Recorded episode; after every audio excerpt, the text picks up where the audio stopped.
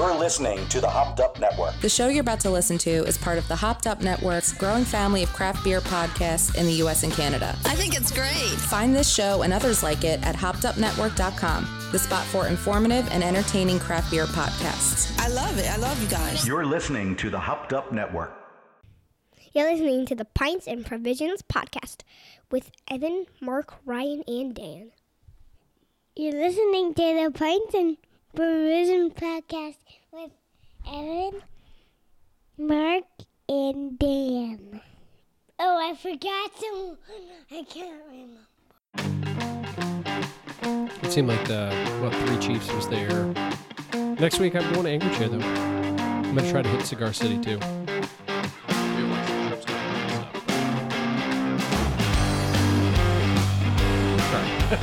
try. has traveled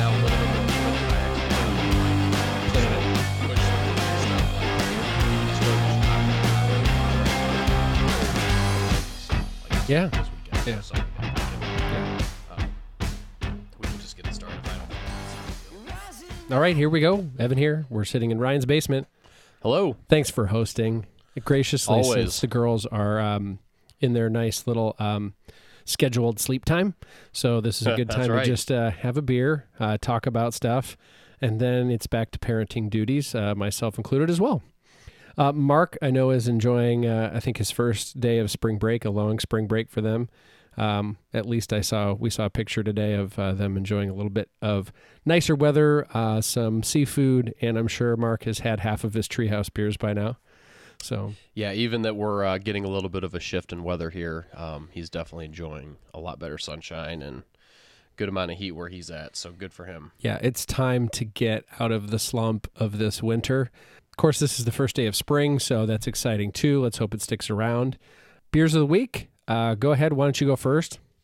Well, I'm going to be quick on my main beer of the week was Fundamental Observation 2017. That would be batch three Oh, from Bottle Logic Brewing out of Irvine, California. mm-hmm. I think it's Irvine. Irvine sounds right. Um, Anaheim? around that area. Anaheim. I think Anaheim. actually Anaheim. Yeah. Uh, anyways, I should know that since I've been there a few times. But uh, It's all right. We'll figure it out. honorable mention was the Pliny the Elder clone that you brewed for uh, St. Patrick's Day weekend. That uh, turned out to be great. My wife loved it, and and she didn't know you brewed it when she first took uh, a couple sips and was just like. This is great. Who's this by? Um, so uh, I think we all got a kick out of that. And Oculus Brewing. Oculus Brewing. That's right. So that was a really good one. I think you said seven point eight percent. Um, very just perfectly carved. Uh, nice bitter backbone. A little bit of malty, nice citrus sweetness. Uh, good combination for a Saturday afternoon. Little Yeah. cookout and and uh, uh, all of that. So It was two, fun to brew. Two great ones to talk about. So what do you got? Um, we later had coffee shop vibes that night uh, by Oh, that Shared so Brewing, good. and that was the 2019 Duarte Colombian um, coffee variant. So these are, as they describe it, inky Yeah. and viscous. Uh, I think would, that's the first time I've heard inky used Inky. for a stout, which it's very, very accurate. Yeah. And these things are just like almost liquid coffee. Um, you get a ton of coffee on the nose, that dry, dusky sort of, you know, freshly ground coffee. You get a ton on, you know, your palate, and then you get a ton on the aftertaste too. They're just like, if you're a coffee heavy person, or if you're not, stay away from it and I'll drink it for you. But they're very robust and full bodied and thick. Yeah, really bold, full flavored. Even if you didn't like coffee, if you like chocolate, it would be something I would still almost say give it a try because uh, it's just so good that it may it may shift your Oh, yeah. palate to like coffee more, or you may not even care because the uh, the stout part of it's so good. So Yeah, and, and there were some notes of caramel in there too, which apparently comes from a lot from too from the coffee. Um, but I think we kind of picked out some of that. But that was For kind sure. of uh, the highlight, at least, of my night uh, on Saturday. Yeah. So yeah, those are yeah. It's just amazing. We I know we talk about side project a lot, but for what they did with shared to uh, to allow for uh, a little bit of an expansion, um, uh, kind of a side project of side project. Uh, but to allow them to do non-barrel aged beers, but more importantly, to let some of their assistant brewers get a little bit more uh, experimental and, and do some of their own beers and uh, have kind of Cory oversee it um, a little bit differently than what he does for Side Project. And they are pumping out just as good a stuff, almost, I guess you could say, as Side Project. Um, even So though is not everything is barrel aged. Is that like the side project of various brewers and assistant brewers there, or is that kind of headed by? I think it's. Uh, I think I, I don't know the details, but I think the maybe one or two main ones um, that work Yeah. for Cory are uh, kind of the ones that head up shared, Mm-hmm. um, and then Cory obviously, uh, you know, it's it's obviously a uh, subsidiary or or, Yeah. or sister company of Side Project. So Cory and It's Karen his- King own it. His Um, baby. and uh, but you know IPAs and some saisons and pilsners that they're doing are, are really good too. But it's uh, it's a nice combination. Um, but uh, the expansion of it's just kind of a unique concept that uh, not a lot of breweries have done. It uh, kind of mirrors the Hill Farmstead thing. Yeah, um, but changing it up a little bit and, and allowing for a little bit of uh, their people to do uh, do some bigger things while still working there is just pretty cool. Yeah, it's like whenever there's an empty vessel, it's like here's your chance or yeah, here's your absolutely opportunity. love it. Absolutely love it. So So we got into drinking a couple of cherry beers. Um, one is from, and you know, I'll try it. I've had a couple of these before, uh, at least from this brewery. OEC out of Oxford, Connecticut. Ordinem, Eccentrici, Coctores, LLC. I'm glad you tried it, not me. Well, I practiced a couple times before uh, before we started, but OEC, they're out of uh, Oxford, Connecticut, and this is the um, Odilus uh, cerasis, cerasis. Again, here's my um, uh, French, probably screwing things up. Lambic ale brewed with cherries, blended uh, with young sour ale, aged in oak barrels and filtered and pasteurized and bottle conditioned, six point two percent. Again, the description was quite extensive here. Uh, this is an interpretation of a Belgian style kriek with slight tweak. This blend was done using three year old Hanssens Kriek um, with char, uh, Schaerbeek cherries and a sour Saison that was matured 12 months in South African red wine barrels with fresh South sou- African red wine barrels is not something you see Ever? being used by American breweries. Yeah. ever, yeah, ever outside of uh, making South African wine. and with fresh sour cherries from Tony's parents' backyard. And I assume Tony is the brewer slash owner or somebody involved. So these bottles are pretty. I like their um, labeling. You'll see that up on our on our social media pages. Um, but that was one of our cherries, and the other one. Go ahead and describe that one. Yeah, this is by Fonta Flora Brewery out of, oh gosh, I always forget the town. Uh, Morganton, North Carolina, up in the mountains, uh, kind of between, I think, like Charlotte, Nashville, um, but a little bit out of the way, a little bit more uh, kind of north uh, in the mountain areas. But uh, their style, they always called an Appalachian Wild Ale. So while we have the OEC as a lambic style or a lambic, um, basically we're talking about two sours here. This one's with Montmorency and Balaton cherries. It's a 6.4% uh, Appalachian Wild Ale. So two uh, 16.9 ounce bottles. And I did it blind for Evan uh, while he was setting up here. So we'll see what he has to think. But uh, I thought it was an interesting combination just to try them side by side. Uh, OEC is not one that we've really talked about a lot. I think they really um, are very highly spoken of in the Northeast, but I think they do have some pretty high limitations on um, how many what their output is. So I don't think there is uh, easy to acquire. They're definitely not on the hype train, but uh, most people I think in the Northeast would say that's incorrect.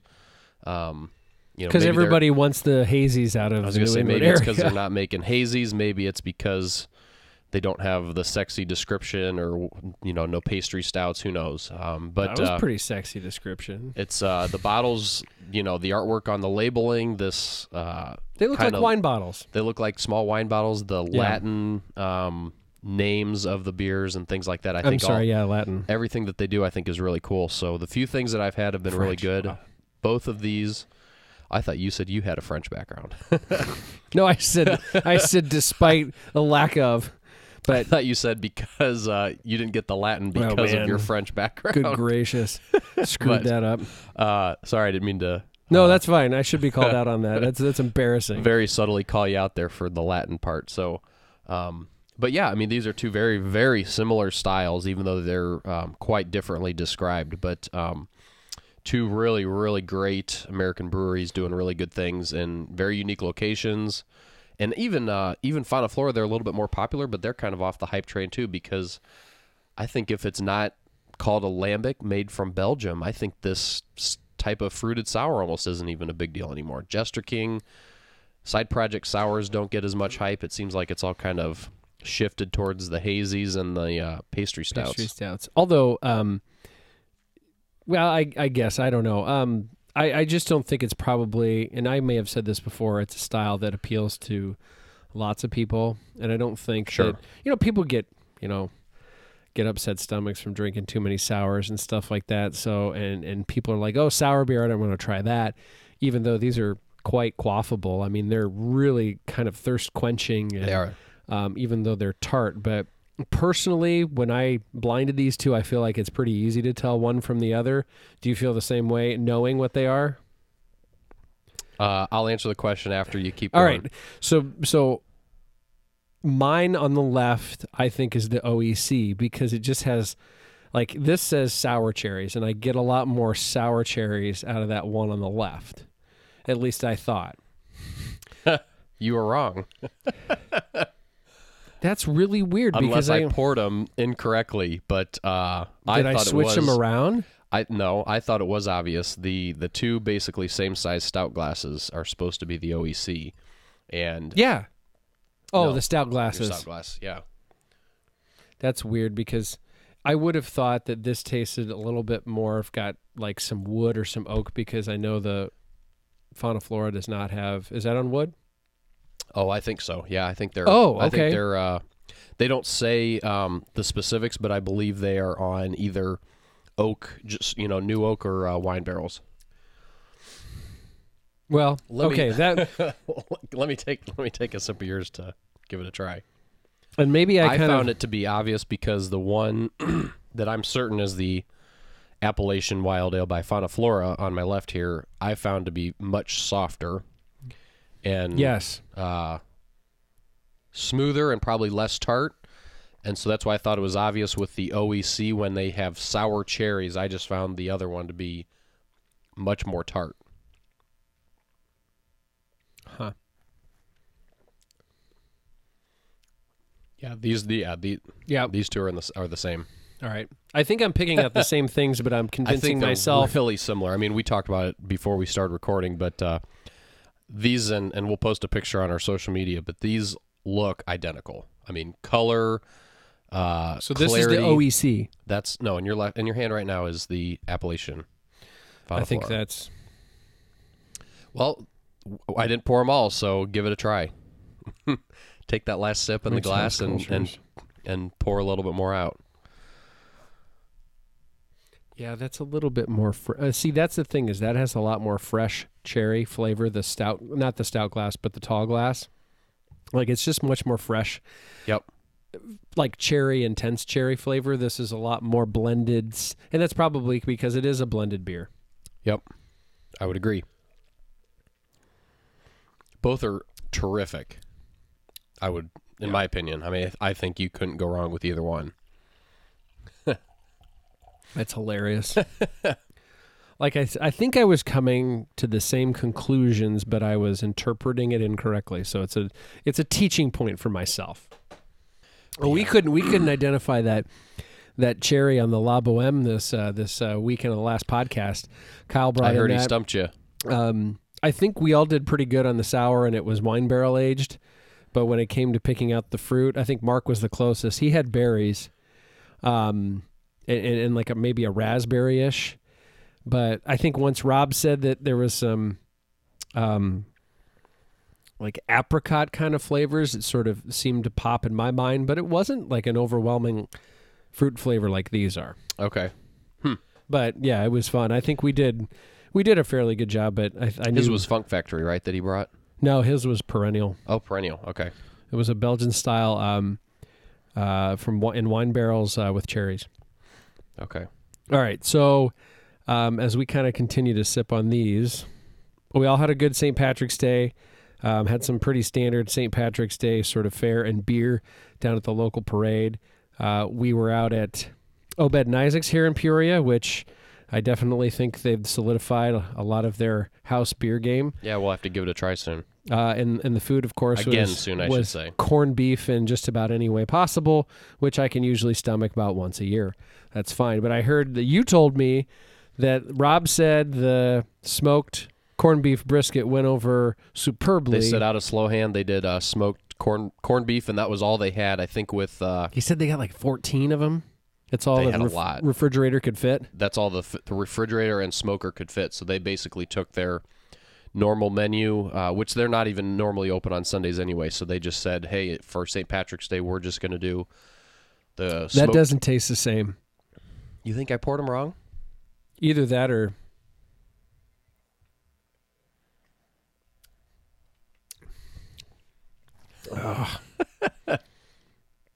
And we digress. And we digress. Okay, anyway, go ahead. Uh, so yeah, so uh, they they wanted to do just corned beef and not have to worry about the normal menu on top of corned beef Yeah. or anything like that. So, uh, yeah, I don't know if it was fourteen. I don't know. I don't even know how you make corned beef and how you would smoke it in that whole process. But uh, basically, all that would fit in the smoker they got, and Yeah. um, after about probably an hour and a half or two hours of being open, they were almost sold out. Nice. So uh, we had just finished uh, a lunch at another place called Sullivan's. That was uh, that's a little Irish pub uh, up the street that had a terrific pulled corned beef sandwich. Mm-hmm. So uh, I was a little stuffed, so I didn't want to uh, go uh, add some more calories to the day. So uh, so I, I didn't end up getting it, but uh, Rob was pretty excited about it, and he said it was a huge hit, and they'll definitely do it again. I think uh, I don't know if they mentioned it or not, but I don't know if they decided a long time ago they're going to be open on St. Patrick's Day. I don't know if they were last year or I think they were. So apparently, the Heights has a uh, a nice little thing going on where they block off the the street there, and uh, they kind of make it family friendly until about four o'clock. okay. So I know families that go down there, uh, hang out. They have face painting and all kinds of stuff. They have some live music, and then it turns a little bit, you know, a little crazier, you know, for the adults later on. which fine by Which me would if be you about take, four hours into everyone drinking, so that's a good time to yeah. get the kids away. yeah. So um, yeah, I think that would be a fun stop next year. I well, it depends because next year St. Patrick's Day is going to be on a Tuesday, um, so it's Yeah, going to be in the middle of the changes week. things up. But Having it um, on a weekend day, even if it is a Sunday, usually helps for everybody. So yeah, you go to the parade, the kids like that, and um, St. Patrick's Day is always a, a fun holiday, and everybody can be Irish if even if they're not. yeah, but it was I don't know, it was forty five, maybe fifty. Uh, it was sunny, not windy. So actually, for what we've endured over the last couple of months, uh, that's a pretty darn good uh, weather day. So I think it drew people out more because of that. And Yep. the atmosphere was great. Uh, there was a lot of people outside. There was a couple different bands, and depending on where you were, uh, I don't know, probably a couple thousand people were in the in the vicinity would be my guess. And so uh, Pour Brothers, you know, because they're really the main bar down in their area in that Yeah. square, um, they had a packed area outside They're and inside. I mean, they it. had to be, yeah, they had a successful day for sure, and good for them. Yeah, And then if Slow Hands was almost sold out of all of their uh, corned beef, then that's a good day for them terrific, too. yeah. Um, So it's always nice to see local people coming out and supporting the local businesses too. So there's not a lot of franchises or anything like that on, on in that area. So you've Nope, got nope. Sullivan's and a couple other bars and restaurants, and uh, there was uh, Haddad's brought in their some of their gyros that they are apparently famous, Famous for for? and award winning for. So they had like a tent that they were cooking out of, Perfect. serving outside. So just getting local businesses out and people supporting local was uh, made it a, a fun experience too. Yeah. Um, yeah, my wife did the uh, Blarney Blitz the day before, the morning of, where they did a 5K, and then they have a, a beer or two down at uh, Kelleher's. So Peoria seemed to do it right this weekend with some activities on Saturday uh, and on Absolutely, Sunday. yeah. Um, I didn't make it down to the downtown area, but it probably wasn't going to be a good place to go anyway. Yeah. Um, speaking of March uh, activities, uh, March Madness is coming up. Uh, I know that that is a, a registered trademark, so I don't know if we're going to get some copyright infringement just saying the word Yeah. March Madness anymore. but uh, that is one thing that I remember we talked about a year ago. Remember we were talking about Loyola Chicago and Absolutely. Uh, uh, Sister Jean bringing in some good luck for the uh, the the Ramblers. Uh, they're not in this year's bracket, but there's probably a few here that might uh, fill in for that, you know, Cinderella team or that dark horse team. But uh, we can kind of run down a few of our favorite matchups. Uh, you can pick one and talk a little bit about it while we uh, stroll through this. Now, this is in no ways like an endorsement of any team. Don't use this for betting purposes. We're just amateurs here, sort of picking who we think uh, we like. Well, I always find the the tournament weekend. So we're here on Wednesday night. So uh, the big two days of 16 games each day going on, basically from 11 a.m. till about 11 p.m. A gluttony uh, of games. starts Tomorrow. starts in about uh, you know 15 hours or so. And uh, I was just thinking earlier as like this week, you know, the the Thursday Friday at work, it's always like the weird elephant in the room as you walk around the office because you can tell there's people that are distracted. You can tell there's people that kind of want to talk about it, but they're not sure if they should because it's at work and Yeah. and things like that. And I just try to like when I see people that are awkwardly around that are some people come to my desk and just kind of you can tell they may want to talk about it or they're trying to do some small talk. It's like we can talk about the tournament. It's like it's not like it's uh, a Taboo. thing. Yeah, it's not taboo. It's not going to get you fired. Um, it's always the uh, the coincidental day where uh, instead of people you know taking a nice healthy lunch to go get a salad, they coincidentally want to go to a sports bar and have a burger for lunch, and are usually doing it from twelve thirty to two Oh, nice. coincidentally around the time that that first round of games are all wrapping up, uh, taking a little longer lunch. So it's just kind of uh, interesting around the office, and um, but I always find it I always find it just kind of funny because um, usually there's a lot of people that just don't know how to act and, and are a little bit scared by it and things like that. And I'm just like, you know what, this is kind of like. Sometimes I work from home. Sometimes I go in early. Sometimes, you know, Yeah. I'm not paying attention at all. It just kind of depends on the agenda. But it's like, you know we're all humans here and it's uh, it's a fun part and and usually people find ways to get out of the office early especially if the weather's good and um, you know meet up for a couple beers and watch some basketball and um, this year I believe they play tomorrow. We have a local team Bradley. Bradley who, Braves. uh, you know they were really good in the 80s when there just wasn't as many major big schools and powerhouses and uh, they made a little bit of a comeback in the like mid to late 90s where they were really good in their conference and then they had a run to the sweet 16 a couple years ago probably 2006 i shouldn't say a couple years ago but it was uh, i think it was 2006 they had a, a couple nba guys and, and had a good run that year um, but it's definitely been uh, as the the big five or power five have grown uh, the, their Right. conference is definitely a lot weaker and they probably struggle with recruiting because of that so they won their conference they play michigan state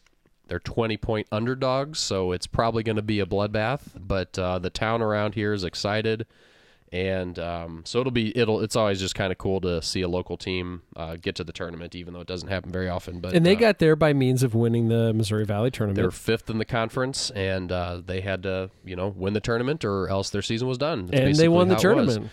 University of Illinois had was in the same boat and didn't make it past the second game. yeah, but but you know what? For for that, you you never know with those kind of teams.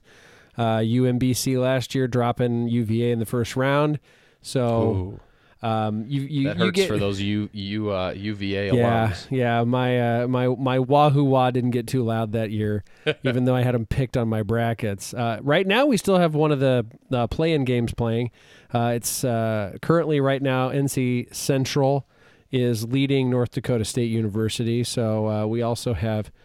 Um, Interesting. They were down by like 12 at halftime or something as we were setting up. So and then we'll have St. John's and Arizona State uh, coming up after that. So that'll kind of play into the your your bracket bracket.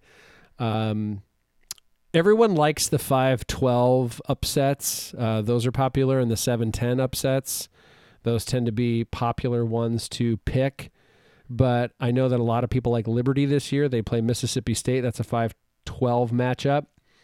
Um, in the East region, uh, I know a lot of guys have picked Belmont, and they won their play-in game yesterday. handedly. Yeah, and they're going to play kind of a banged up Maryland team, so people like Belmont to move along, and then of course they would end up playing the winner of LSU Yale, which a lot of folks have picked Yale because of LSU's coach is under investigation, so he's suspended. So that's a lot of drama with A lot that of team. drama going on there. So that could be some places to to really watch some upsets there.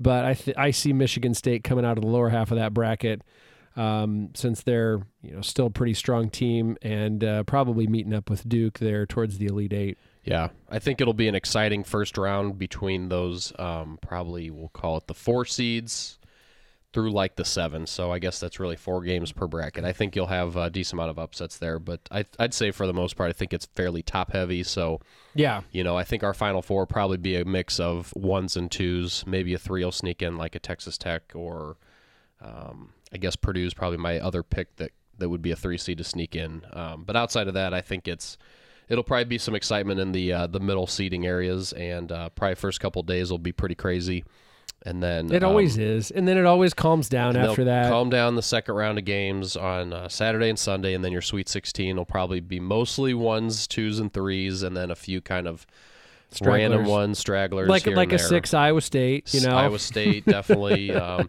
you know, maybe a Not UC biased at all. Irvine or an Oregon gets through, or a Belmont. yeah, but, people uh, like Oregon and UC Irvine there too because they're playing, you know, some teams that have kind of lost some of their key players or they're not playing quite as well this time of year. Yeah.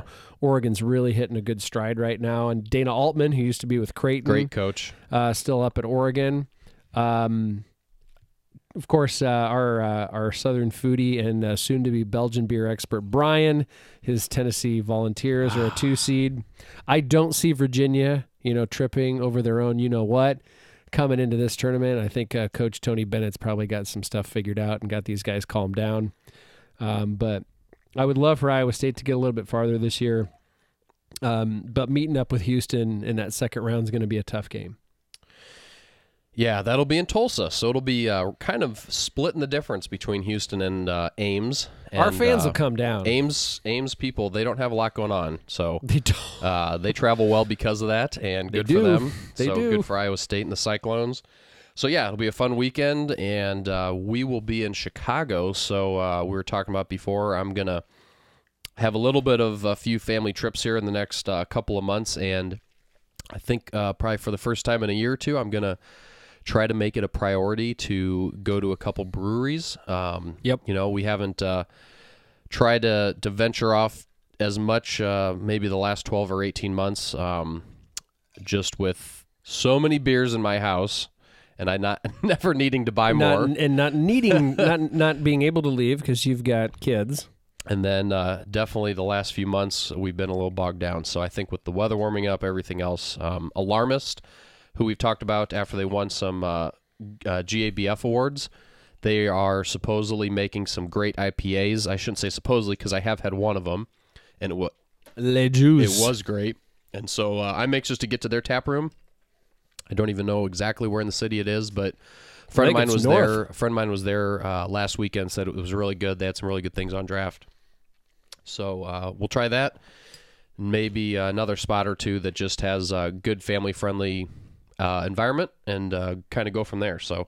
It'll be a fun, uh, fun few days watching some sports and hopefully enjoying some warm weather and, and whatnot. So, I think we're moving on to a pastry stout here as uh, kind of our other beer to have uh, while we're talking here. So, uh, this past weekend, I will say, uh, Speaking of there was pastry a, stouts. kind of uh, a new fun event that I don't think I heard a single thing about until a lot of people I follow on social media were talking about it on basically Saturday, maybe even Friday. But I think on Friday I saw people talking about using the word pastry town, and I thought that that's just like the new hip name for name pastry for stouts. Like, wherever you're going to go. Have I'm going to pa- Pastry Town.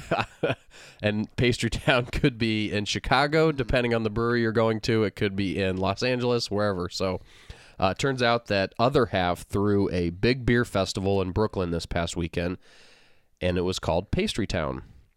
Smart. And so, uh, Smart. Love those guys. you know, it's uh, it's really when when you look at the event page, um, it just looks like what a child would draw up with like a, a bunch of candy bars and just different things like from an artistic standpoint of just what sugary chocolate looks like uh, from a visual standpoint. So um, I just found Yeah, it that looks kind like of an ice cream shop, It looks like, like an ice cream shop. um, Yeah, absolutely. Yeah. Um, you know, board or something. I think there's an ice cream cone and maybe some sprinkles and just different things going on. So uh, it was really funny just pulling up um, the page for that because finally I started seeing so many people checking into this pastry town. I was like, all right, it, it can't be the new thing that quickly. So what's going on? And I figured out that other half threw a festival and um, I guess having kids and everything else kind of get you out of the loop of some of those newer, it bigger should. things uh, early on. So, but you know, looking at the beer list, I mean, there's some really, really impressive things. But I do believe that it was nothing but pastry stouts, and I can only imagine how Oh, all gosh. these people must have felt on Sunday. And by God, all those people that flew in for that, I just can't imagine what those planes must have smelled like when everyone was flying home to wherever they were going on Sunday after all this. I hope they had a Um, truck outside with I mean, like IVs and insulin My shots. gosh. But, uh, you know, Three Sons was there with double barrel vanilla summation. Uh, I can only imagine how great that is. AleSmith brought a variety of their Speedway series, which we've talked about on here as definitely off the hype train because they've been doing it for a long time, but they really have excelled with that program. Equilibrium, I think for the most part, they're only known for Hazies? hazies. Uh, they Although did- they just recently re- released, I think, a pastry stout. Like only recently. and maybe that's maybe it was for this. I don't know. It was one was called barrel aged pastry syrup sandwiches. I mean, so some of the names of the civil society they're known mainly for hazies too. Um, they had a bunch of barrel aged beers. Finback. I mean, a lot of these Did places. Hudson Valley have a pastry stout? Hudson Valley had something there. Um, I don't know all the names of these and not all the descriptions were on there, but Jay uh, Wakefield.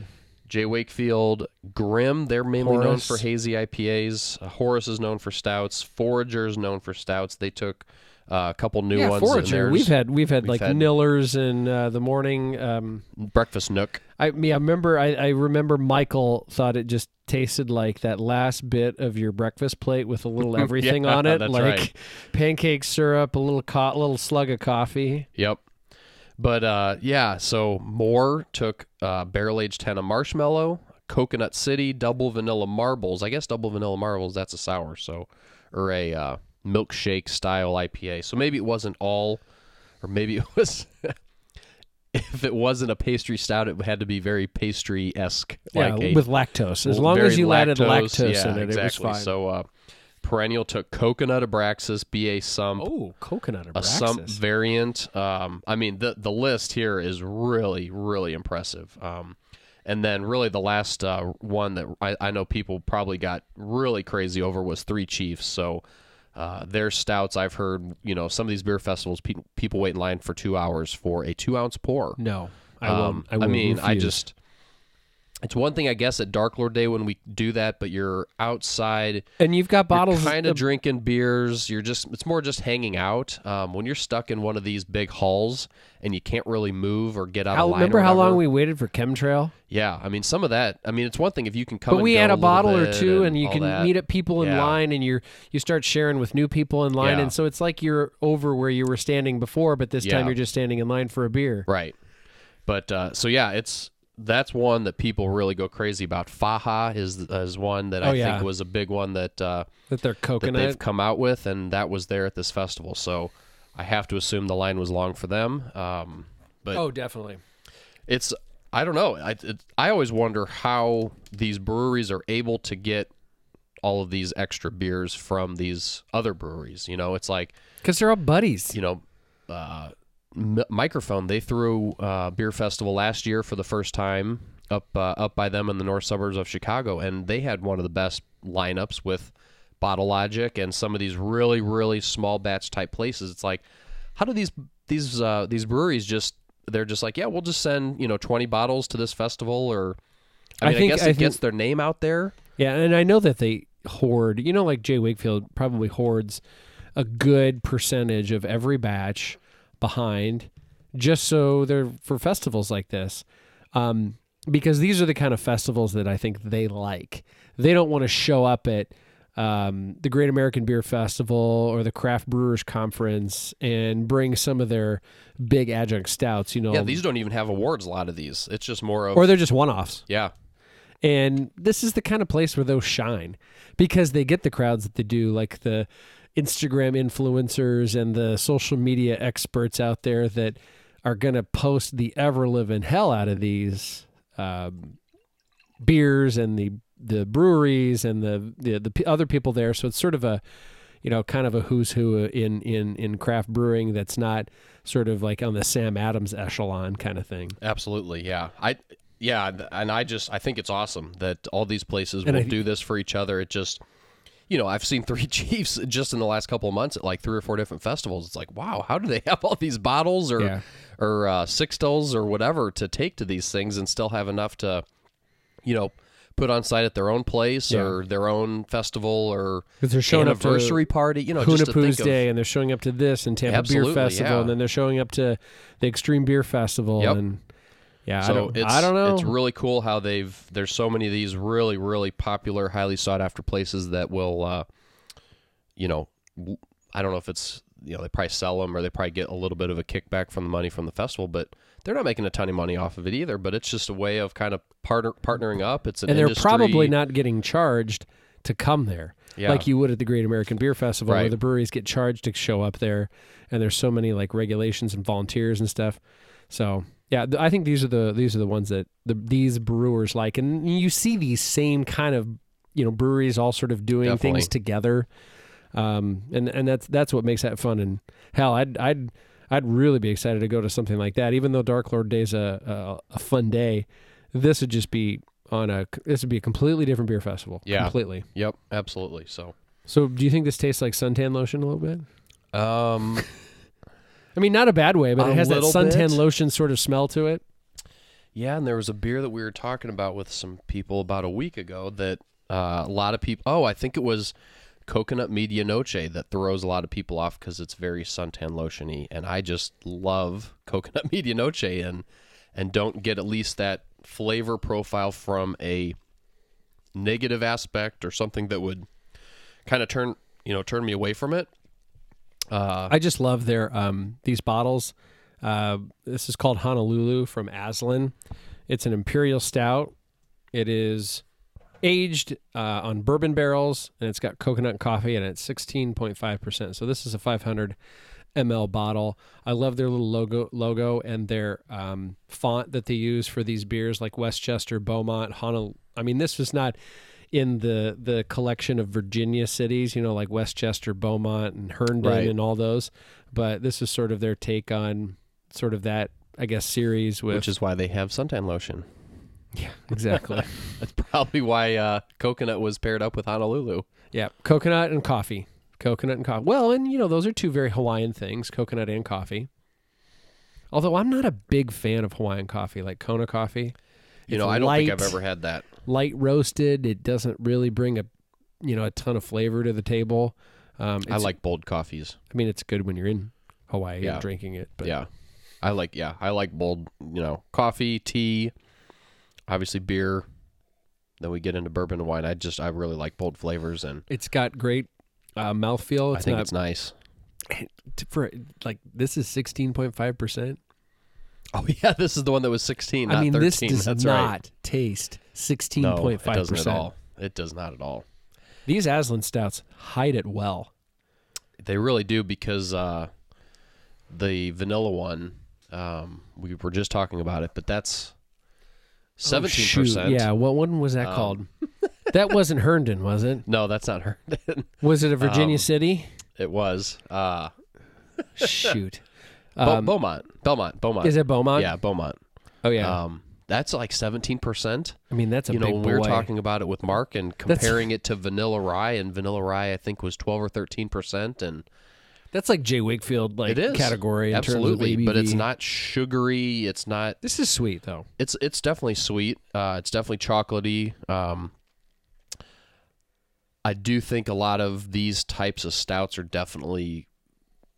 Yeah, I mean it's. I, I guess we would call it a pastry stout to some extent, even though I hate that term. I really hate that term. But It's kind of like how beer nerds, like people who really enjoy. I hate the term beer nerd. yeah, I hate it. yeah, Just like pastry stout, and it really at this point, you know, the hazy IPA, because instantly they think that you're drinking it because it tastes like juice and you don't like anything bitter. No, Right. I love bitter beers. right. But those things are a party. Like they're fun to drink. They they go down really smooth and when you want something nice and fruity, they're great. But like we have always said, give me a nice good West Coast style double IPA. Absolutely. That's why that's why I brewed I was that. gonna say like what you just. That's brewed. why I brewed that because I was like, I want something that's bitter. I want bitter back. yeah, and it's still got a lot of dry hopping to it, which gives it a good aroma. But Yep. it's got a it's got the the sort of bitter backbone to support it. Yeah. But when you think of, I'm trying to think of maybe like a Founder's Imperial Stout or uh, like a Samuel Smith's or some of those really old school type of Imperial Stouts that uh, probably were being made pre 2008, 2007, uh, before a lot of the hype really started building. Those had a, a lot different characteristics than what an Imperial Stout has today. I mean, the Imperial Stout of today is very chocolatey, and a Yeah. lot of them are probably made with some chocolate poured Chocolate into malt. it. Uh, yeah, chocolate malt and and cocoa nibs is a big one, just to add some sugar and all of that. That uh, just really definitely get to where people call it a pastry stout. But um, And I do still like how this isn't overly sugary. It's not. Uh, it's not just so bold and it's you know some of Not- them have five or six different can be a ingredients to mess. it, and they kind of get to be a mess. They're unbalanced and things like that. And I think this all flows really nice. I don't get a ton of coffee. Uh, No. the coconut's pretty strong, uh, but that's not I a bad the- thing. yeah, I I think, think it's really well balanced. the coconut's really overpowering the coffee. the barrel comes through nicely. Uh, it's yeah, this is a well-made beer, and and I'll be honest, I thought I heard that this was infected, Oh, so I didn't want to say anything till we opened it. definitely not Uh, I had infected. I had a backup beer ready in case it was infected. We wanted to open something else. Um, but uh, it is absolutely delicious, and it's not, Not infected at all. No, no way whatsoever. Um, we got lucky. and I don't think there's a ton of hype train on this. I'm not really for sure. I haven't uh, seen a ton of posts about it since it was first released, but this is something that if you like a barrel aged stout with coconut, it's something to seek out. It is, and we've talked about Aslin before. I mean, they're doing an exceptional exceptional job, and this is not a miss by any means from that. Yep, and I love their artwork. It has that kind of like um, uh, the Beatles' Yellow Submarine uh, artwork, cartoonish look to it. Um, The and the font the font is from Yellow Submarine. We, uh, it's got to yeah. be the exact same one It's that Yellow be. Submarine used. I'm sure that's like the It's you know the patent font, Yeah. patented, yeah, pat, pat, pat, patented, patented. patented font um, of that. But you know, it's got it's got a lot, a lot of good cartoonish look of like Diamond Head there with Honolulu in the background. Oh, love yeah. it. Absolutely Gets me excited for spring break. So it. It does. spring break's coming up for. Uh, Mark should have taken one of these with him. Yeah, he didn't, but he took a lot of hazies, and He did. you know he'll be fine because he's got his honey hole down there that he likes to go to Yep. down there in Destin. Um, I'm planning on hitting up uh, Angry Chair. So speaking of Florida pastry stouts in the 80 degree weather, sounds like that's what I'm going to do. Hopefully, we'll have a chance to go to Cigar City, but um, that's also going to be coupled with a trip to Legoland. So you know we're we're doing it for uh, um, uh, spring break, uh, heading down to Florida. So I can't wait for some actual nice weather. It looks it Yeah. looks good. relaxation. I'm sure the kids are extremely excited. Other than that, we've got uh, nothing planned, and it is usually pool, beach, pool, beach, pool, beach. There's nothing wrong with that. That's Nope. the way to that's the way to do it when you're getting out of the cold and just getting away for a little bit of time. Yep. So, uh, cheers to March Madness.